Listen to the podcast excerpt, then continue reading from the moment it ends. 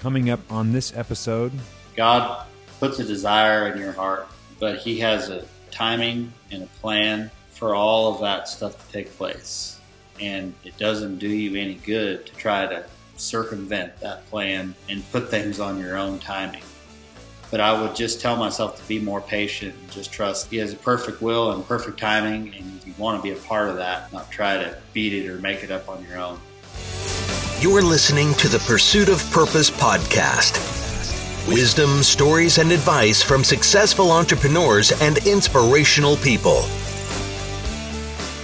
Thank you, everyone, for joining us on the Pursuit of Purpose podcast. My name is Chris Kiefer, and today I am joined once again by Dr. Brett Gingold as a, a repeat co host on the, the Pursuit of Purpose. He's an orthopedic surgeon here in Central Oregon and he is back for kind of part two of the Ashanti Samuel story. Um, and I don't know if any of you listening remember back to episode 19, we interviewed Ashanti Samuels. He was a um, a young kid from Atlanta, Georgia, who grew up in the projects there and found a way out uh, to where he is now in Terrebonne, Oregon, uh, through rodeo. So as an orthopedic surgeon, Brett volunteered in the local rodeos uh, here in Central Oregon and got to know a number of the rodeo um, stars that would come through and lived in the area. And I'll let him kind of get into that a little bit. But that's how he met Ashanti Samuels and Bobby Mote, who is the other person joining us today. So if you haven't listened to that first episode, you might want to go back to episode 19 to hear a little bit of Ashanti's story. Um, but today we're going to dive into Bobby's story. And Brett, um, appreciate you coming on to do this again. Um, so I'll let you uh, kind of give the background on Bobby and a little bit of how you got to know him and all that. Well, Chris, thanks for having me back. It's a pleasure to to be talking with you, and and more importantly, uh, to be talking with Bobby, who uh, has been a friend of mine for probably 11 or 12 years. I first met Bobby uh, at the Sisters Rodeo in Sisters, Oregon, the biggest little rodeo in the world. And I was introduced to Bobby through a athletic trainer through the sports medicine uh, department uh, at the time, Justin Sports Medicine, named uh, Devin Dice. And uh, through Devin, I was able to meet Bobby and become, I would consider, a good friend of his and his family. And over the years, we've known each other on both professional and uh, more of a friendship basis. Uh, Bobby is a four time world champion bareback rider. I would consider him the uh, Tom Brady of bareback riding based upon the accomplishments in his career and the longevity, uh, which is quite rare in his field. His career earnings have uh, topped $2.7 million, and he's qualified for the uh, um, NFR uh, finals, the world finals, uh, 15 consecutive times. Currently, Bobby is residing in Llano, Texas with his uh, family. Uh, he continues to be involved in rodeo at multiple different levels. He also serves as the president of the WCRA and uh, trains performance horses and cutting horses for Reliance Ranches down in his area. And uh, as far as I know, he's still roping and loves the outdoors and spending time with his family. I am uh, extremely excited to have Bobby here with us today, uh, not only to discuss his career and uh, the important things that he's done for rodeo, but also uh, he is a crucial component to uh, telling the story of Ashanti Samuels. Thank you for having me. This, this should be fun. I've been looking forward to it. Awesome. So, to give us just kind of a, a little bit of a synopsis of your career, um, you like where you grew up, you're now in Texas, but that's a more recent move. So, yeah, just tell us a little bit about yourself. We'll go chronological right from the beginning. I was born in Portland, Oregon, and uh, both of my parents trained and showed cutting horses. So I grew up on the weekends. Uh, we went to these to these horse shows, and we traveled a lot. Um, when I was nine, we moved over to Terrebonne, and uh, I, I went to elementary, finished elementary school there, and then and then it ended up in Redmond from there. And so, in school and high school and and that, you know, like every kid, when you're 15 years old, you you're you're struggling trying to figure out how you're going to fit in. And uh, I, I wasn't part of the I wasn't part of the jocks because I wasn't athletic or good at sports, and I really wasn't part of the the preppies because I wasn't good at school, and I wasn't part of you know like I was just outside of every group. It seemed like, and so you know I, I identified with the with cowboys because that's kind of what I had grown up doing. Other than I, I wasn't really involved in rodeo, and so I just wanted to figure out a way to fit in. And so when I was 15, um, I found out about a practice pen that they had in in Powell Butte, and on Thursday nights for eight dollars, you could go out there and you could get on whatever it was that you wanted to get on for eight dollars a head.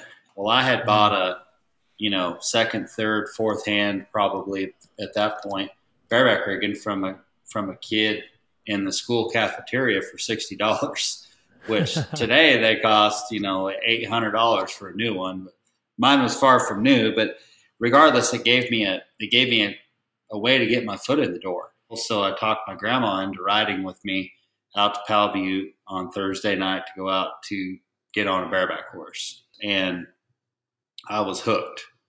I didn't know what and I was doing. this is at age at age 15 Yes, you'd sir. never ridden bareback before you talk your grandma into going out to this uh, ranch out in powell butte and this is the first encounter um, riding barebacks Yes, it was. Yeah, that was my first time, and then I started going to Central Oregon Pee Wee rodeos, and uh, I wasn't good at it, but I liked it a lot. And you know, then I started into high school rodeo when I was 16, and I didn't do very good at all. And I, but I just loved it, and I knew that I needed to keep trying because eventually I was going to get better at it. And we would go uh, there was a stock contractor in Terrebonne, and so we would go down there and we'd get on practice horses. And I practiced every chance I got, and I started to get a little bit better. And I started to go to some of the some of the amateur rodeos in the area, and uh, started to do okay at that. I went to uh, a rodeo in Tygh Valley, and I had this horse that that like ran from the bucking chute straight across the arena and crashed into the fence, and like it was uh, railroad type posts and like wood rails. And he, he crashed through the fence and then hung me up and drug me down the fence and took out a couple sections of it with my body. and I, I guess this isn't anything that I remember, but they said I was unconscious for like 10 minutes and broke the, uh, my arm, bro- broke it right, right below the ball. And my dad happened to be in the area and he watched me. And so this was one of the one of the first you know times he'd watched me at a rodeo. And here the ambulance hauls me off. Anyhow so i heal up from that and i decide you know b- by this time i'm about i'm 18 or no i'm still 17 i decide that that i if i'm going to make it as a bareback rider and rodeo that i need to that I need to be able to spend more time doing it and be more dedicated. And so my junior year of high school, I, I drop out. I just say I don't I don't need it. Um, all it's doing is getting in my way, and and nobody could talk any sense into me. Not my teachers, not my parents, not anybody. I just made the decision, and I went ahead and did it. And so my junior year, I stopped going to school, and I spent more time working and so for work i would cut firewood and i built fence and i trained you know like i started colts trained young horses for people and did whatever i could do to make enough money so that i could pay my entry fees on the weekend because i wasn't good enough to win when i got there i knew i needed to have the week to work to do it and so that was kind of the way i rationalized things in my mind as crazy as it probably sounds now and so there was a there were two people who were really influential in in my life at the time, and one of them uh, he lives in Terrebonne still. Uh, Richard Rollins. He, he is a really interesting story, but he he had had a stock con a rodeo stock contracting company for quite a while and had been around rodeo a lot, and so to me, anybody who had any experience in rodeo, I just held them at the most high regard. I just thought that, you know, I want to know as much as I can know that he knows because he's been there, you know, right? And so then another really good friend of mine, uh, Johnny Hammock, he he rode saddle broncs, but uh, he and I are the same age also, and and we were kind of running these parallel tracks. Well, his dad happened to be a bareback rider and, and, a, a really good one, John Hammock, and and so um, John was the first, um, you know, real like pro instructor that I had, and so I started to get good whenever you know, started to get better uh, whenever John Hammock started helping me with my bareback riding. And I just wanted to be just like him. He was a tough guy, and he was just like somebody out of the old west a little bit. But one thing that John and Richard both, you know, really that I learned from them is is you've got to really work hard.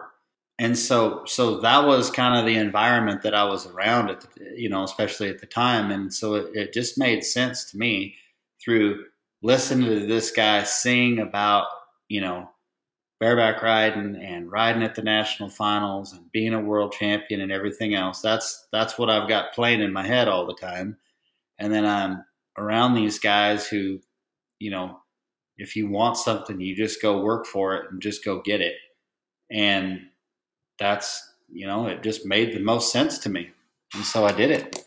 It's it's funny because when when his son Johnny and I were like 16, 17, and we started going to these amateur rodeos, John was in his 40s and had retired for quite a while from bareback riding, but decided that he was going to start riding again to uh, to to go along with us to the rodeos. And um, but I really did learn the basic the the fundamentals that I used through my whole career riding bareback horses I learned from from John Hammock, and then and so and so one go ahead. or one thing I'm curious about is the um, I, I just am super intrigued by the the things that drive uh, successful people or just kind of the fuel that allows you to pursue something as intently as you did.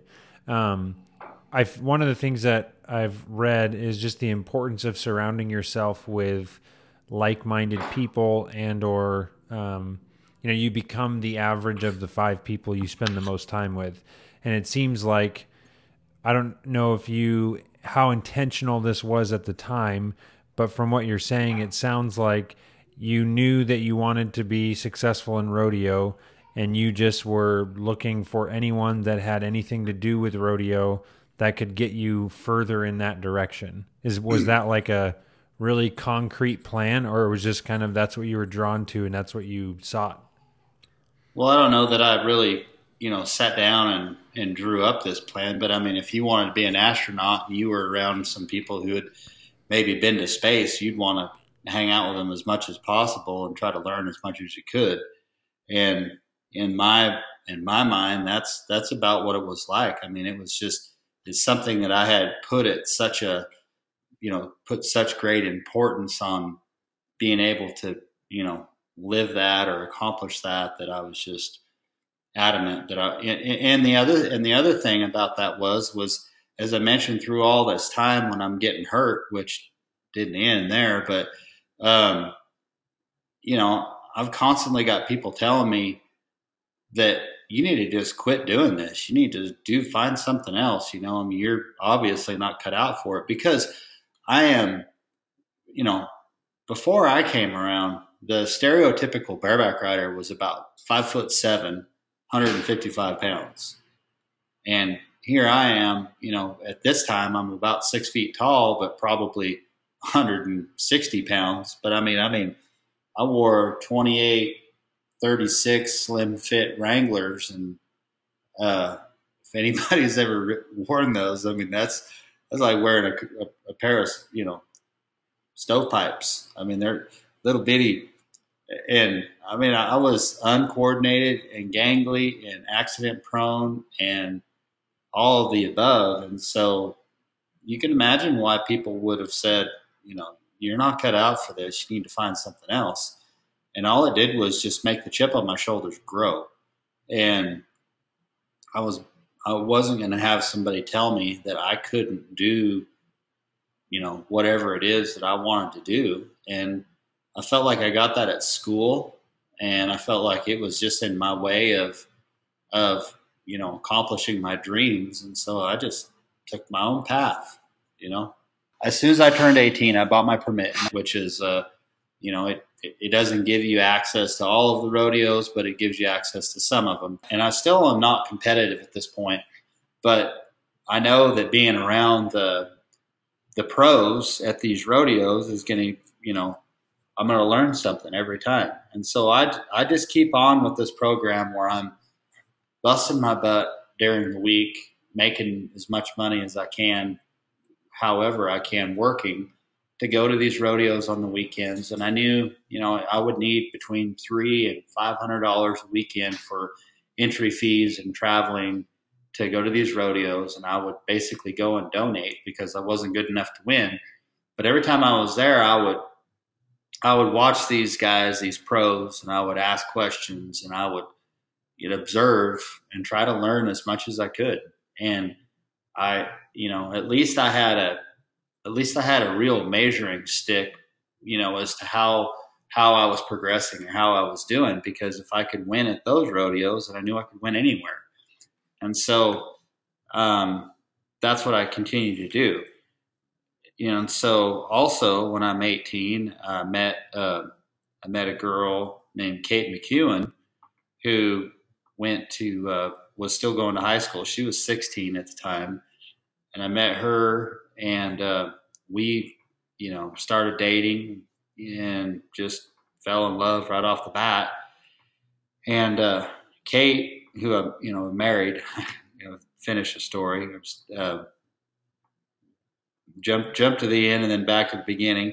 Kate, uh, her mom is a super hard worker and and has done a tremendous job with her and her sister and and uh, Kate always even in when I met her in high you know when she was in high school still she's 16 and she worked at the she worked at the car wash and she worked you know at a at a vet um, as a vet tech and she would do she worked also at this uh, stuffed pizza that was there in Redmond. It's it's not there anymore but she'd work there at night. And so she always had two or three jobs. Well then whenever her and I start dating, I mean, she just she just basically locks arms with me in my dreams and and is also you know trying to work and help you know me to make enough money so I can go these rodeos on the weekends.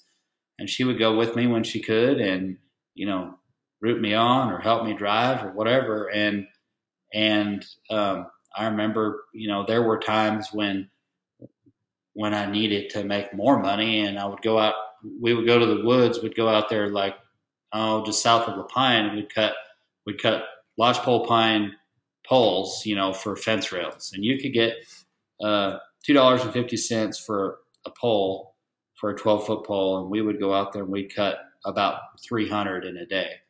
And you would, yeah, and she'd go out there with me, and we'd cut them, and you got to cut them and limb them and drag them to the truck and load them on the truck, and then you got to go somewhere and sell them.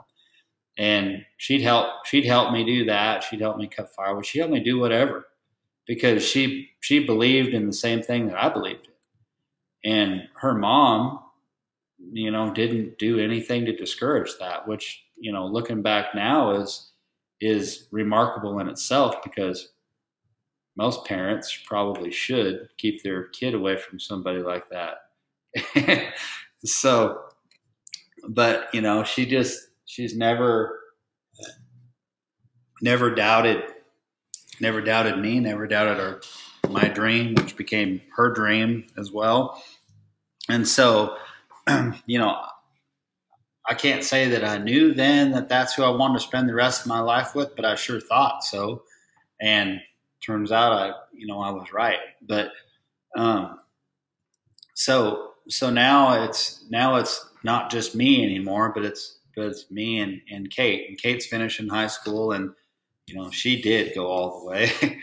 and uh, and then she went from there to uh, um, she went to a massage therapy school, and she got um, she went through that whole process, and and you know, but all the time we just haven't been able to spend much time apart, and so um, as I started going to these PRCA rodeos, I realized again that I needed to surround myself with a better a better crowd of people, and so I sought out uh, Clint Corey, who was uh, the 1991 world champion bareback rider, and I had been to a couple of his clinics.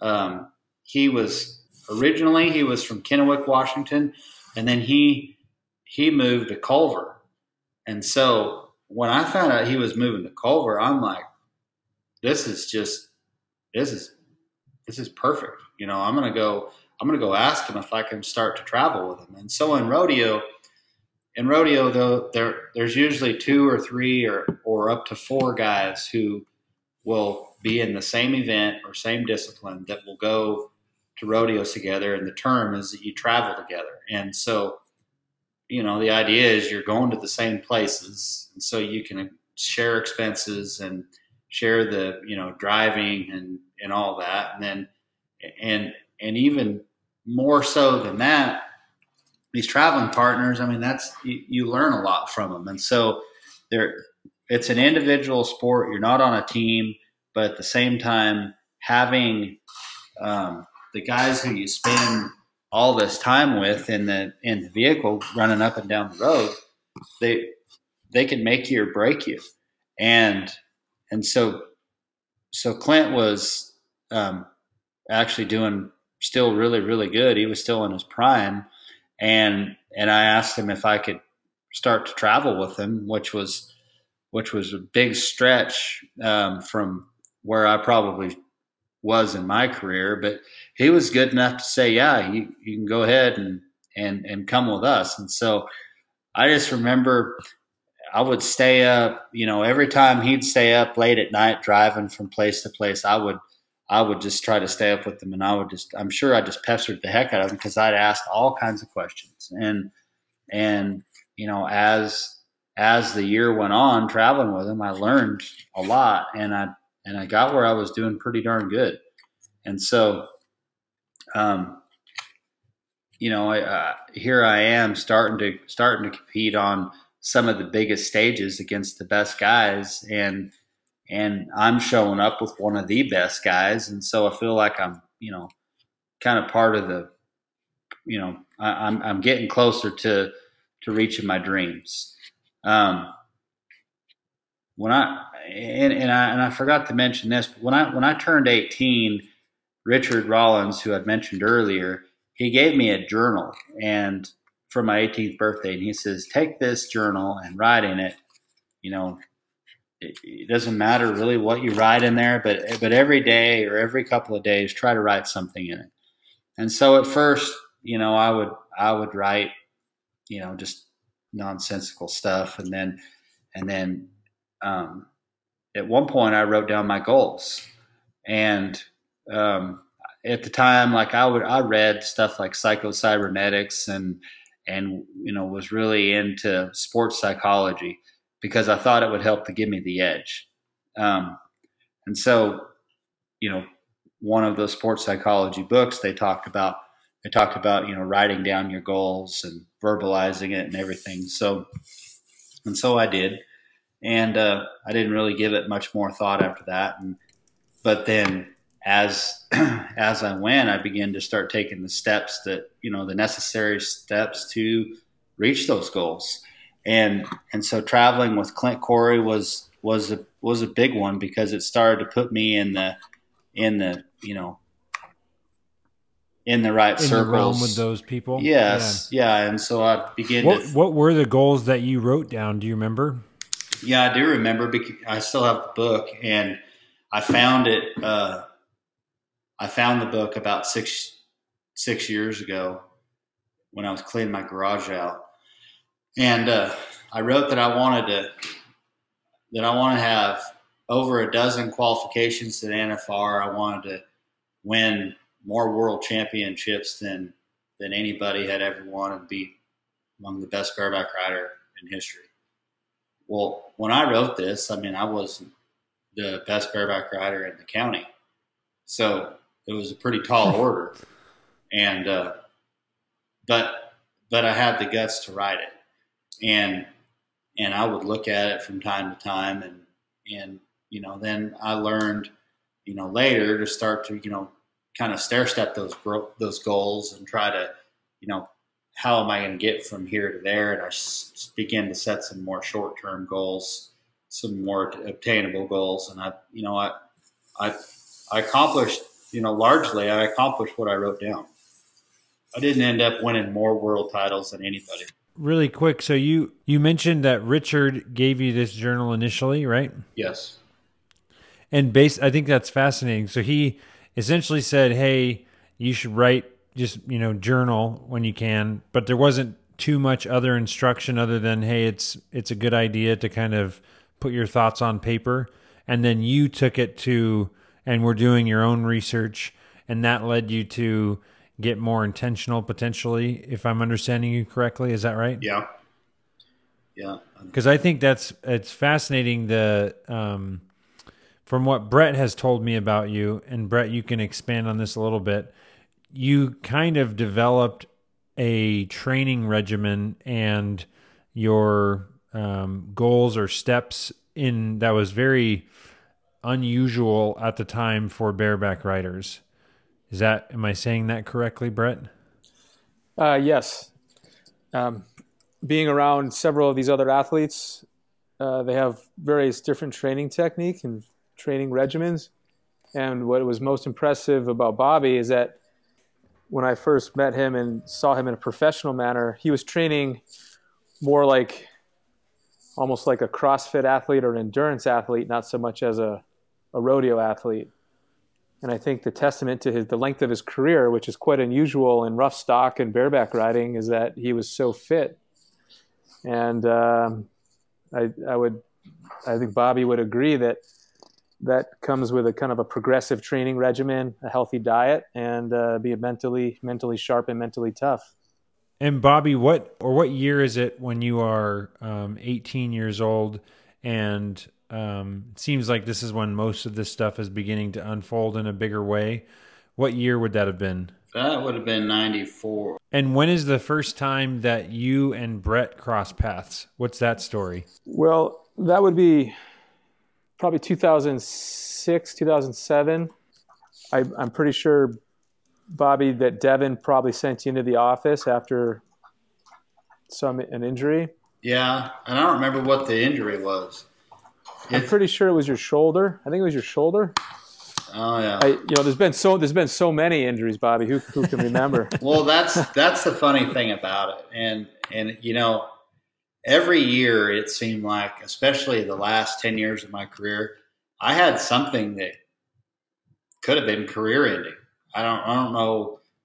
And, and, it, and it never, you know, it either happened at the right time of the year, which, which meant I either had enough money, one, where it, it didn't keep me from making the NFR, or it was early enough in the year where I could catch up or, or something. But but I mean, I had some pretty serious stuff happen, and if it wasn't for for guys like Brett that were willing to like say open the surgery center on a Sunday to to to help me so that I could so that I could keep going, that I wouldn't have had all of the success that I had because because there was some there was some pretty crazy stuff that I that I dealt with that you know I wouldn't have been able to deal with on my own or not known how to.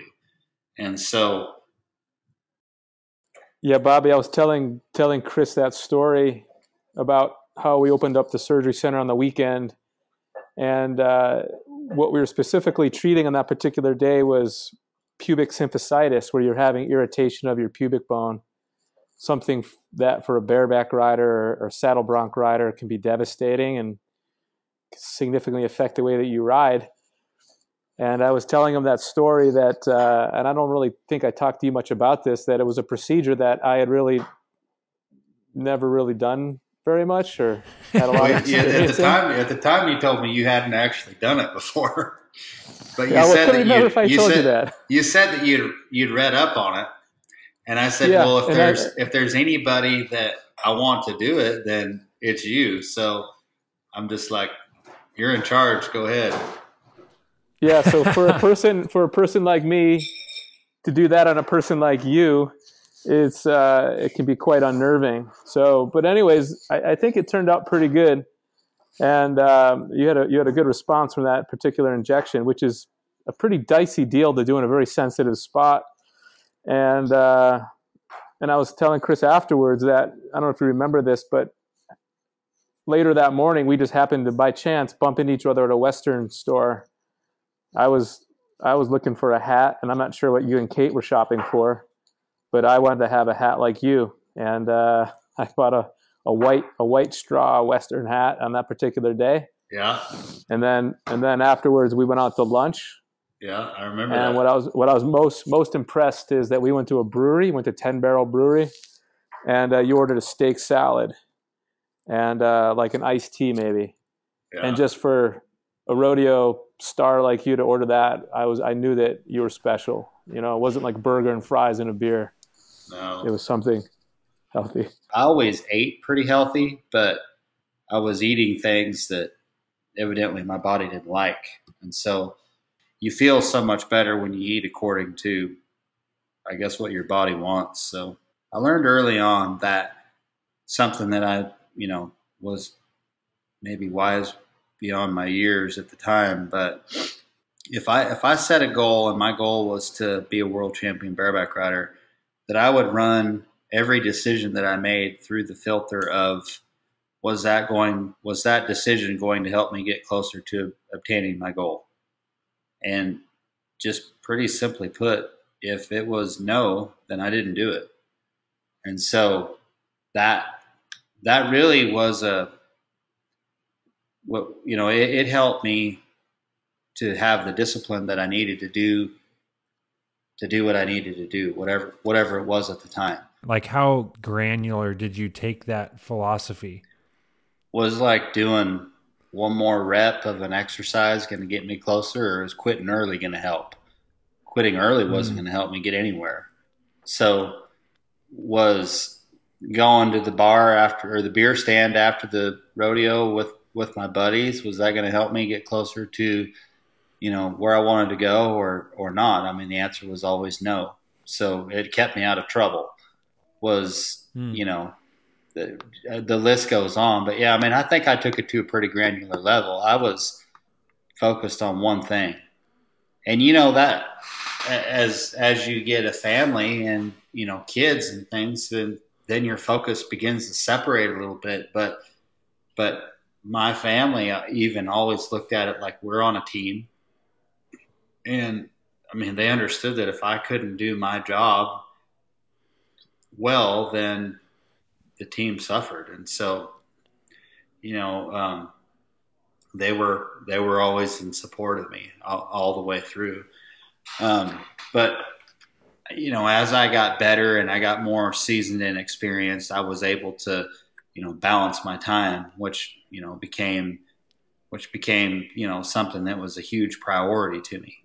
Um, you know, you can't have your you, your family already makes enough sacrifices as it is for for somebody to pursue a career in this. And and uh, you have to realize when when enough's enough and be able to shut it off. But i mean it's it's it's hard to shut something off when you when you just kind of eat sleep and breathe it that that much.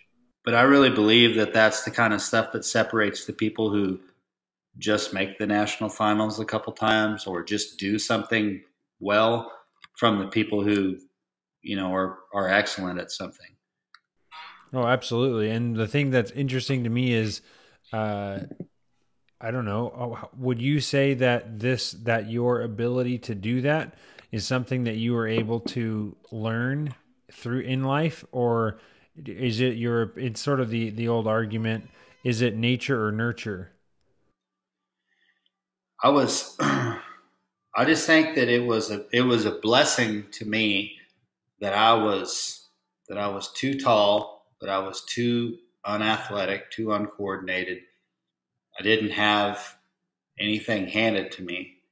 And I think that God put a desire in my heart and used has used me since as as an example of you don't have to be you know i mean pe- people come from the most unsus- unsuspecting um, backgrounds you know and just like we're going to talk about Ashanti that it doesn't matter where you grow up it doesn't matter what you know what you have or don't have it's you know it's the desires that you have in your heart and your willingness to to pursue those with whatever it takes. And i think that's you know that's if i sum it up that's that's it. It's it's not because i'm some athletic you know super talented you know person that's just or or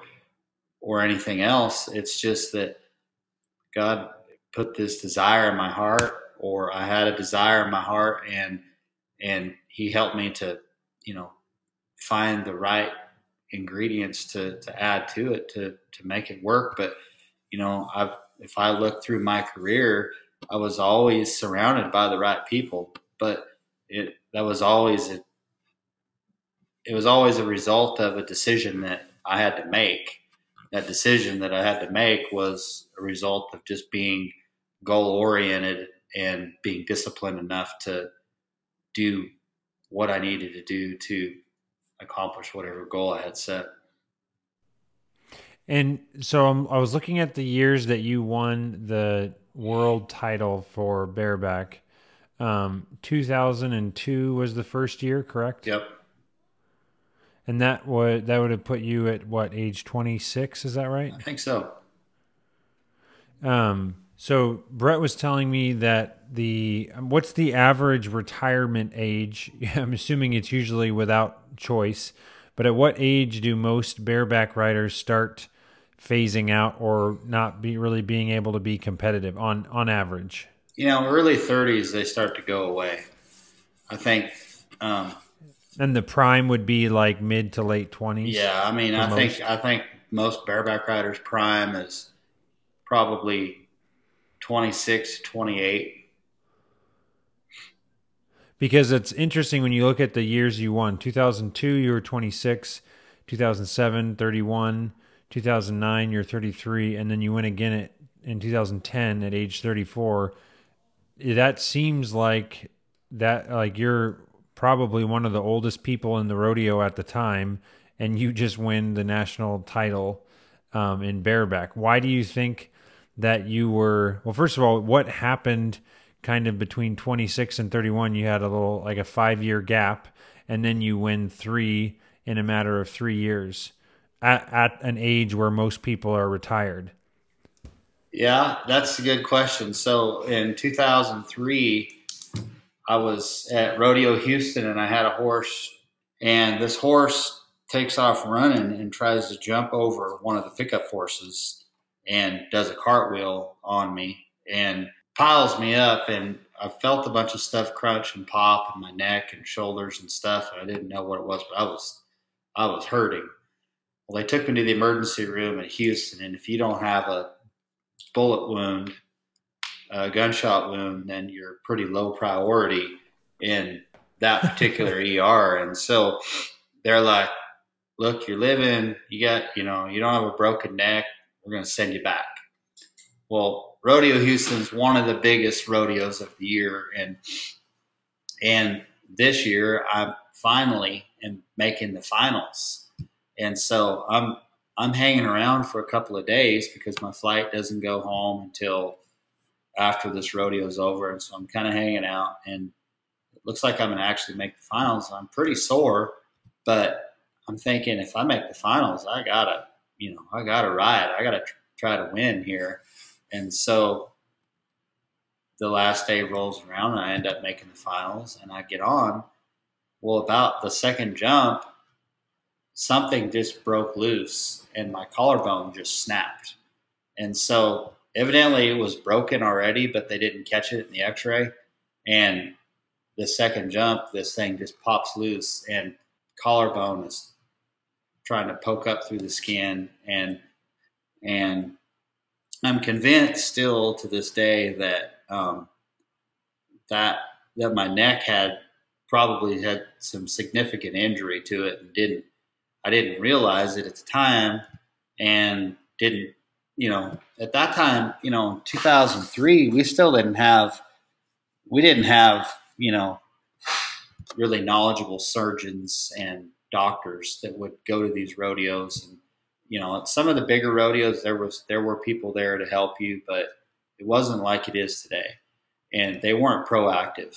And and so you know i just go home and i heal up from this collarbone.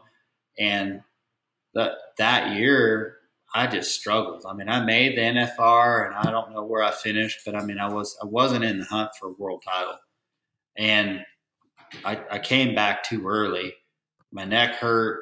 I was weak, and things weren't working, and I couldn't figure out why. I made the NFR, and I was kind of got through it. It was just okay. And 2004 was a little bit more of the same.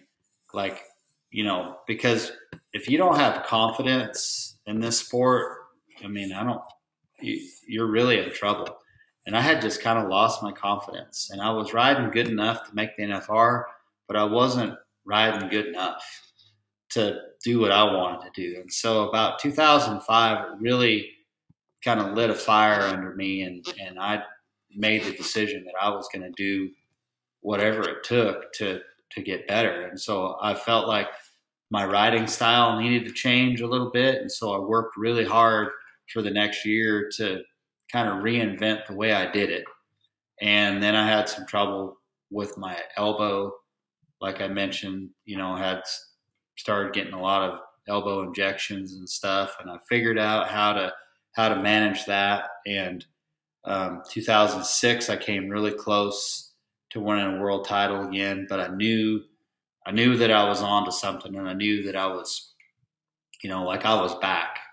And so then 2007 was a really good year for me. I did good. In fact, 2007 I won one rodeo Houston, and that gave me a big boost that year. But um, then you know I just like like there were certain types of horses that I struggled with, horses that are you know stronger, more um, eliminator type horses that I always struggled with the first part of my career. And then when I decided to kind of reinvent my riding style and, and change things that I, I got better at, you know, one of my goals was I was to, you know, that, that the, the thing that was my kind of Achilles heel was riding strong horses was going to be one of my, one of my strong suits. And it actually did become that. But, um, so I mean that that's kind of what happened in that time in between there.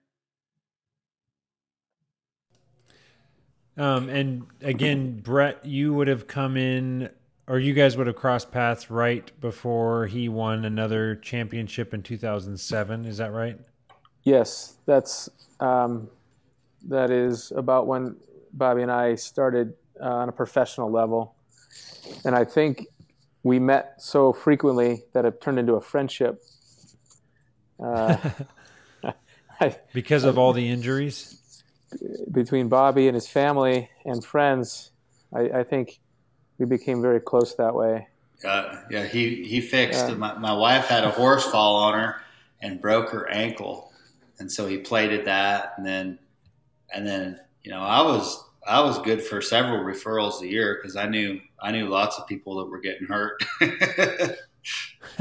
yeah, I, I, explained that to Chris that essentially once you and I started uh, seeing each other professionally, that I think you became comfortable with the office, and then the floodgates were opened, and it was just it seemed like endless referrals of ranchers and cowboys and rodeo people and just yeah. family and friends. And I still see them. I still, you know, I think I have a wall of everyone's picture, and people come in and just admire the wall and talk about who they know and who they've seen. And well, that's awesome, Bobby. what uh, was it about Brett that um, um, I'm sure you've met lots of surgeons in your life, but what was it about Brett's approach or strategy that made you kind of a bigger fan of his philosophy when it come to when it came to um, getting you back to where you wanted to be and all well, that? two things. One, one is that he's he's passionate about what he does. Then being a doctor is not his job. It's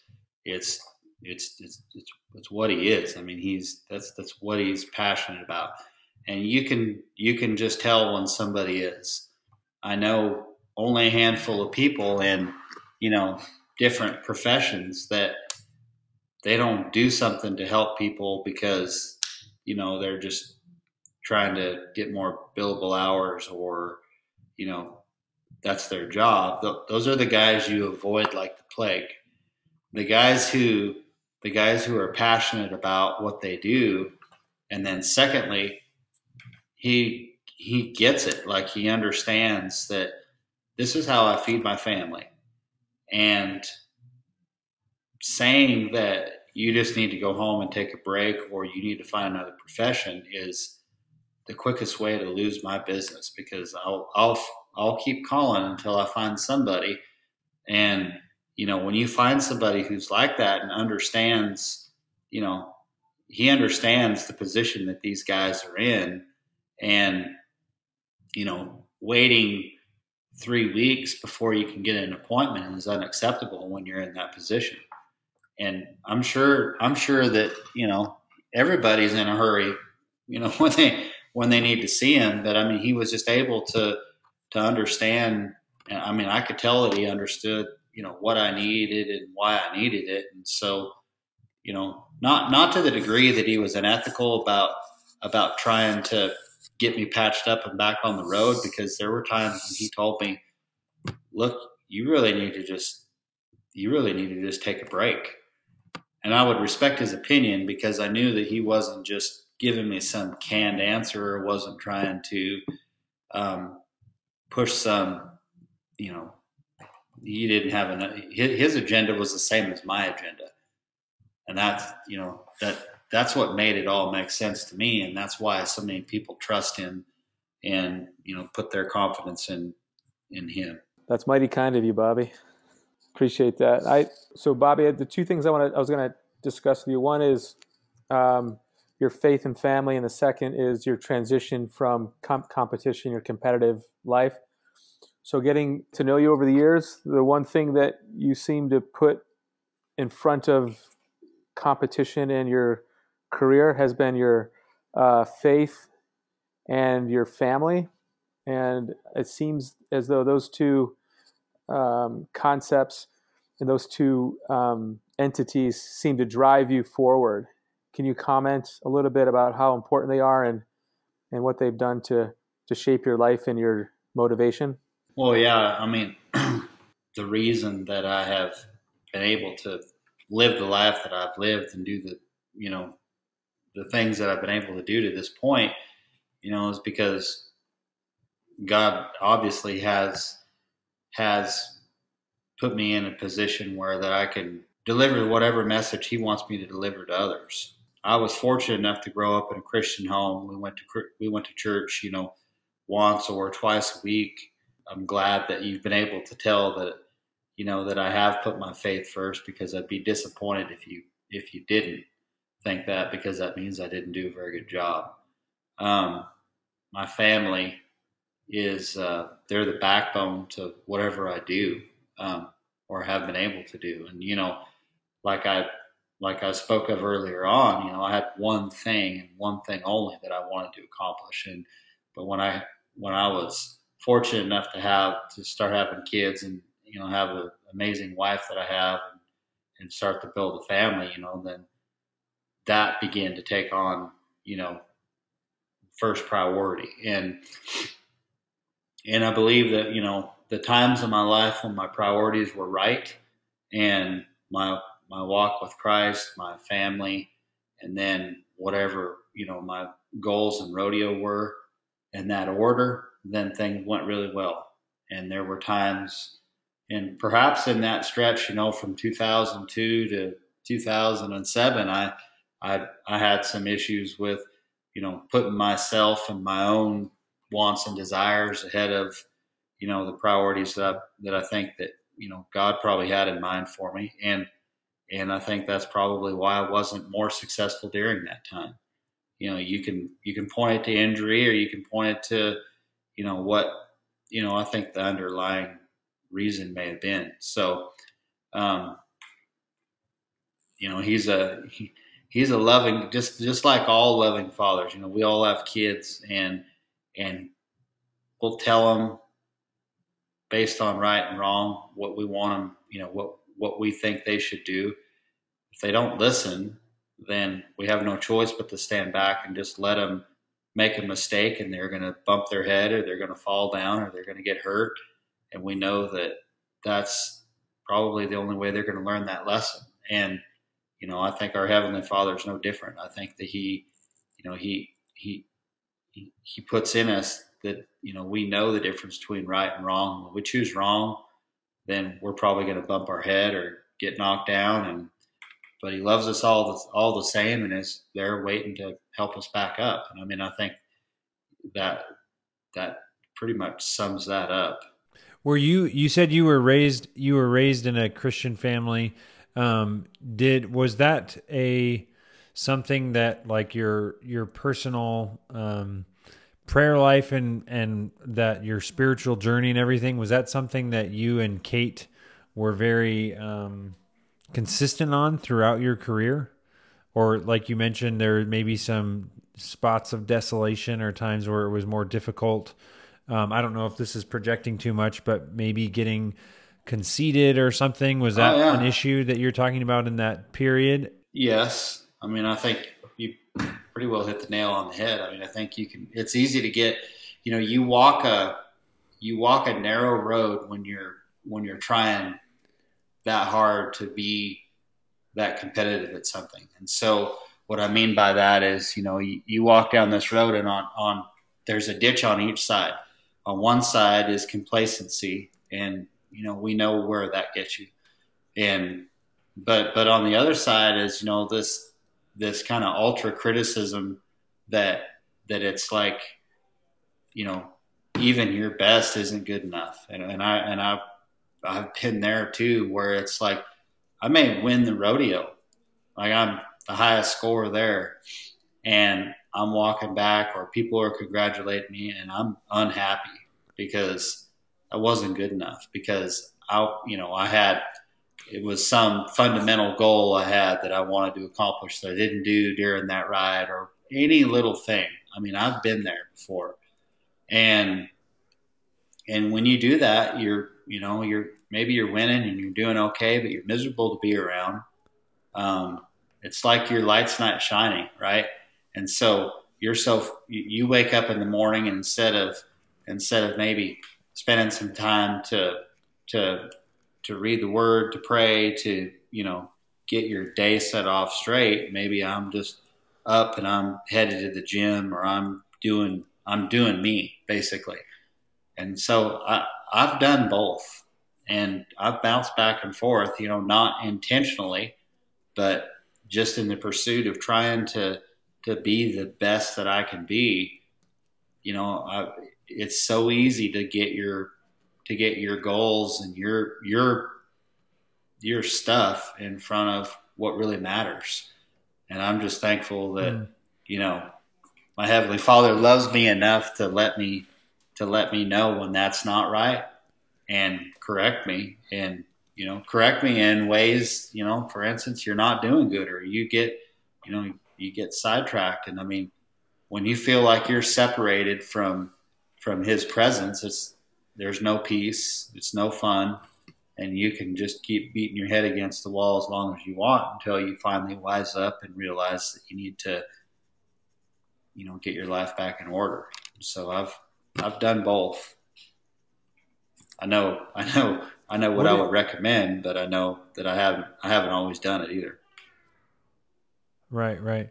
What advice would you give to um, if you could go back to say when you're uh, end of high school, so either late teens, early twenties, what advice, knowing everything that you know now, the successes and failures and everything, what would you have told yourself if you could give yourself a piece of wisdom to hang on to? I would say that you know, like I mentioned, God puts a desire in your heart, and but He has a He has a timing and a plan for all of that stuff to take place, and it's it doesn't do you any good to try to circumvent that plan and put things on your own timing because from by the time I finally started to get good and start to figure things out, I could have graduated high school. I could have, um,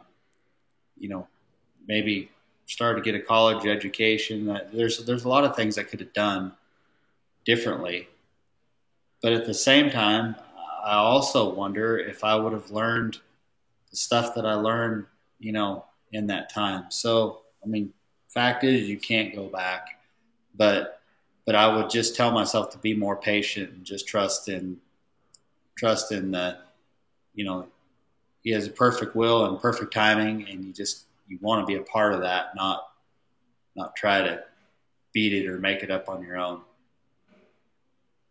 Hmm. That's good. I feel like that's for that's something that I is very um, it, it it is very um, what's the word relevant to the state of life that I'm in currently. Patience is like the one thing that I'm. I feel like I for the longest time I would say that I'm a patient person, but at the same time I struggle with um, feeling like I'm running out of time, even though I'm only 20, uh, 28, I guess, right now. Um, but I feel like I am like I have to hurry up and make it or um, you know have things figured out or be farther along than I am. And uh, you're like one of it's like the third or fourth person in consecutively on these episodes that say something about this virtue of patience that seems to be elusive for me. yeah, you may maybe trying to tell you something. So, Bobby, uh, if I, I think your career spanned about 28 years if you go back to when you started. I think you retired early in your 40s, mm-hmm. which is somewhat unheard of in your sport. Uh, you competed at the highest level for the last decade of your career. How has the transition been to a relatively less competitive life? I think you're still roping competitively, mm-hmm. uh, but you know you don't have the same.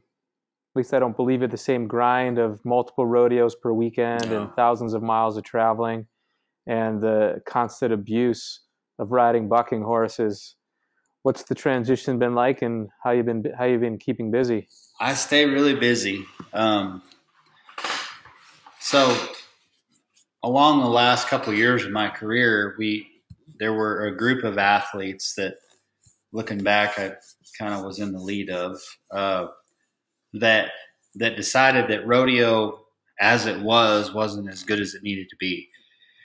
And rather than just bellyache about it, we decided that we were going to do something about it. And so we formed a, an organization, um, got some funding, and and while we were we were right and some of our some of our assumptions we were wrong on some others and it and it wasn't it wasn't successful in itself but um, at any rate um, that that effort is morphed into um, the latest effort which we're into you know we've completed our our first leg of our first year um, but it's been several years in the in the, in the making.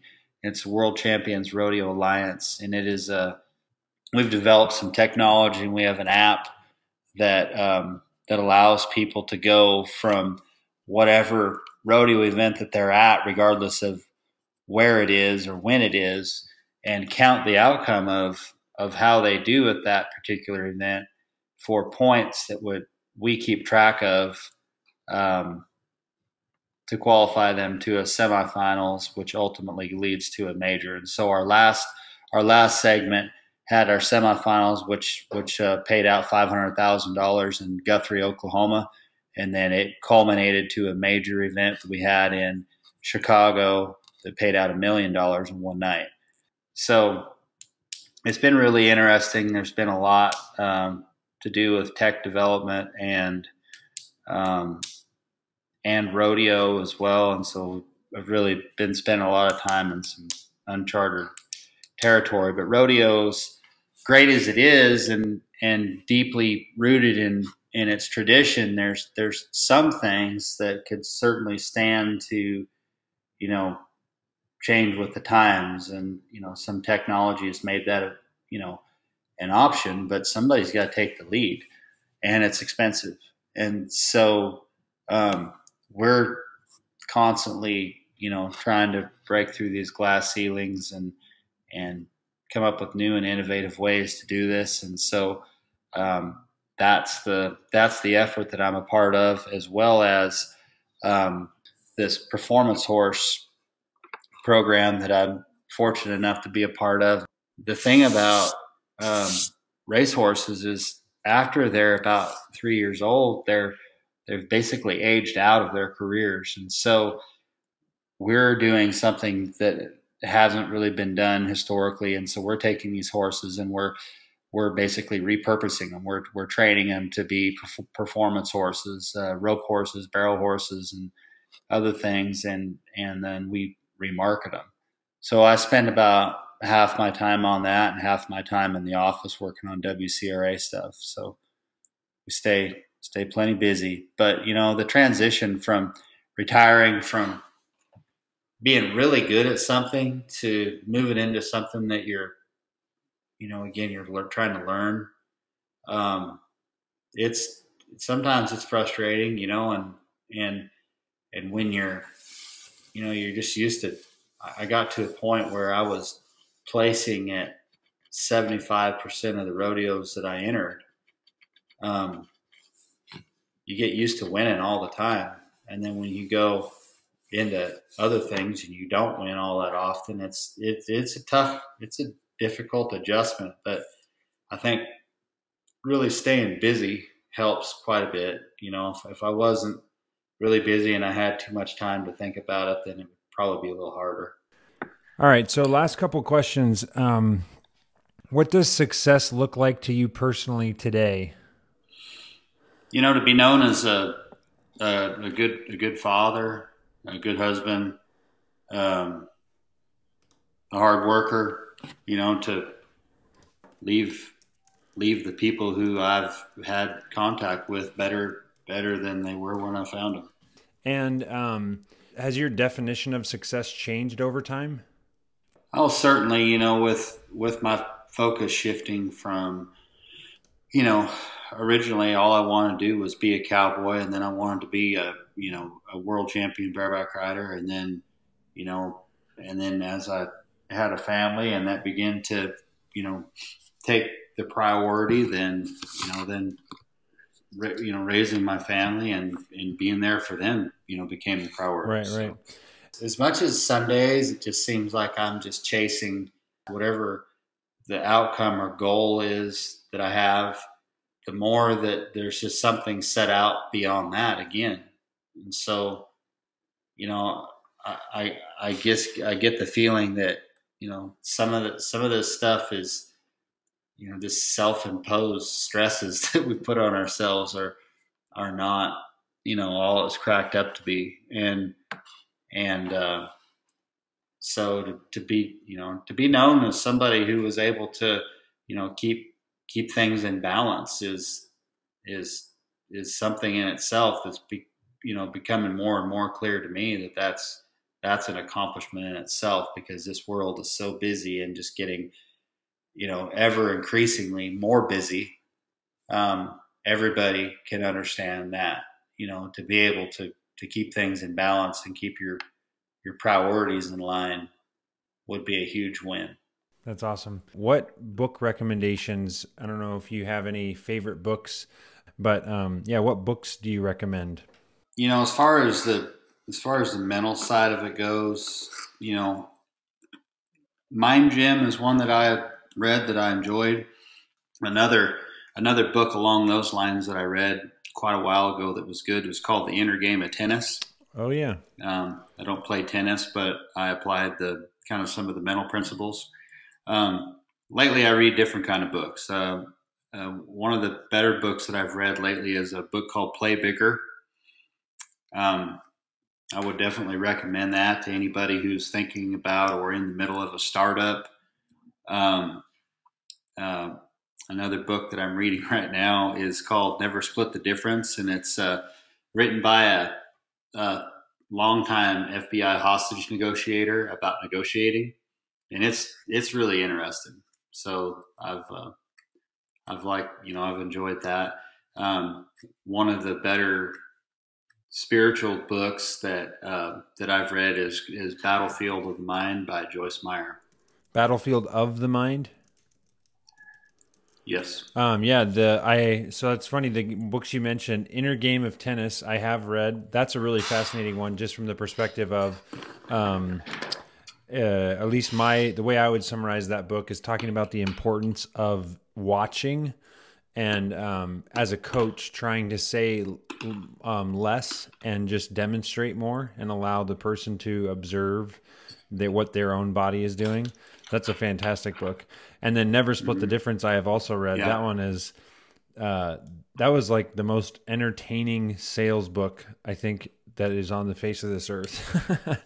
just as far as negotiating goes, and just being really engaged in these hostage stories that the author's retelling, and then explaining, you know, how you can apply these different tactics to um, non-hostage situations.